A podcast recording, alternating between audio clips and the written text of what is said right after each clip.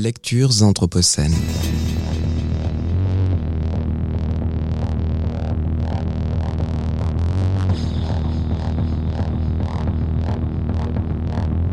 Lecture anthropocène.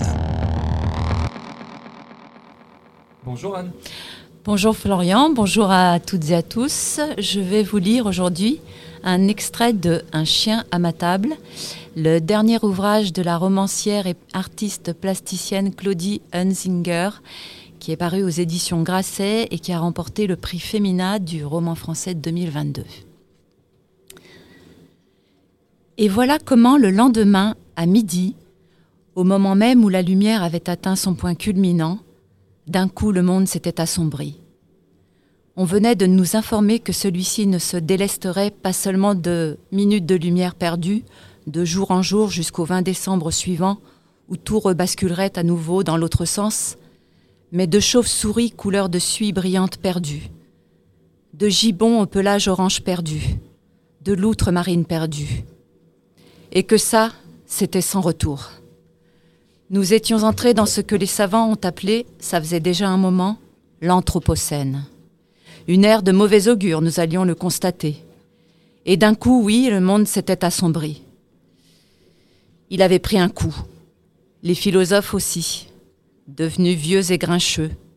Plus rien à voir avec les physiciens de la fraîcheur du monde, les penseurs de la nature, comme par exemple Parménide, Héraclite, Empédocle, Démocrite.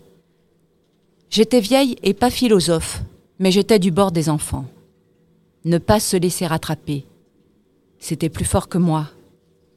Irrésistible. L'enfant en moi me hurlait d'être avec les enfants. Heureusement, certains enfants avaient été mis au courant. Des enfants qui n'avaient pas encore eu le temps de se renier, qui n'avaient pas peur de se confronter aux mauvaises nouvelles comme à un passage initiatique gardé par un dragon. Ils posaient des questions. Ils dressaient des listes de noms. Ils voulaient les noms exacts, les termes scientifiques. Ils étaient des enfants scientifiques, précis, qui aimaient les mots. Les mots fouettaient leur imagination, aiguisaient leur vision, creusaient leur fin d'amour. Ils étaient fous amoureux d'ours, de loups, de champignons, avec une sorte d'anxiété, de fièvre. Ils étaient des enfants amoureux de l'outre. Sans les avoir jamais vus, ils parlaient des océans où se roulent les orques. Ils en rêvaient. Ils s'en souciaient. Tim, 13 ans, se sentait très connecté à la forêt et à l'eau, et il me parlait du phénomène physique de l'induction qui porte les sources au sommet des montagnes et des nappes phréatiques exsangues. Et alors, comment allions-nous faire? Quel souci, quel chagrin, quelle révolte Lucie, 12 ans, suivait la trace de quelques papillons persistant miraculeusement. Elle aurait voulu tendre la main pour retenir leur apparition, effleurer leurs ailes. Mais ceci était déjà trop loin, et leur trace, c'était seulement leur nom sur son smartphone. Alors, Lucie, les yeux étroits, étirés, cheveux longs et blonds, bras pas plus épais que la tige d'une graminée, consultait sur sa tablette la liste de l'UICN, système adopté en février 2000, avant qu'elle ne soit née. Espèce disparue, espèce disparue survivant uniquement en élevage. Espèce en danger critique d'extinction. Espèce en danger. Espèce vulnérable. Espèce quasi menacée.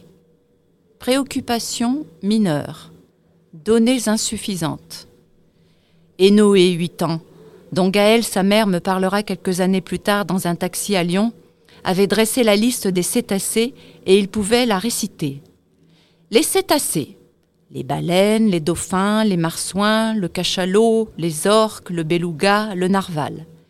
Les pinnipèdes, les phoques, les otaries, le morse, le léopard de mer, l'éléphant de mer. Les siréniens, les lamentins, le dugong. Depuis, les enfants s'étaient rapprochés des animaux, malgré leur absence de contact avec eux, sauf par les rêves. Les enfants avaient des rêves encore, comme les peuples des confins de l'humanité. Il se sentait poisson parmi les poissons, oiseau parmi les oiseaux, passager, égaré, menacé, déterminé. Il se savait encore appartenir à un ailleurs. Il savait qu'ils n'étaient pas des adultes. Ils tenaient de grandes assemblées et on avait l'impression de se trouver devant les veilleurs de Claire Tabouret. 34 enfants solennels, debout, nous fixant, impassibles, accusateurs, lucides, chacun armé de son sabre lumineux, de son sabre dont rien n'avait encore étouffé la lumière. C'était une lecture anthropocène proposée par Anne Guinaud d'un chien à ma table de Claudie Hunzinger.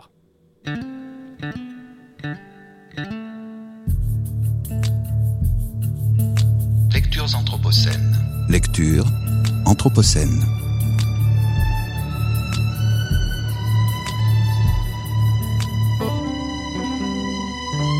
Lectures anthropocènes.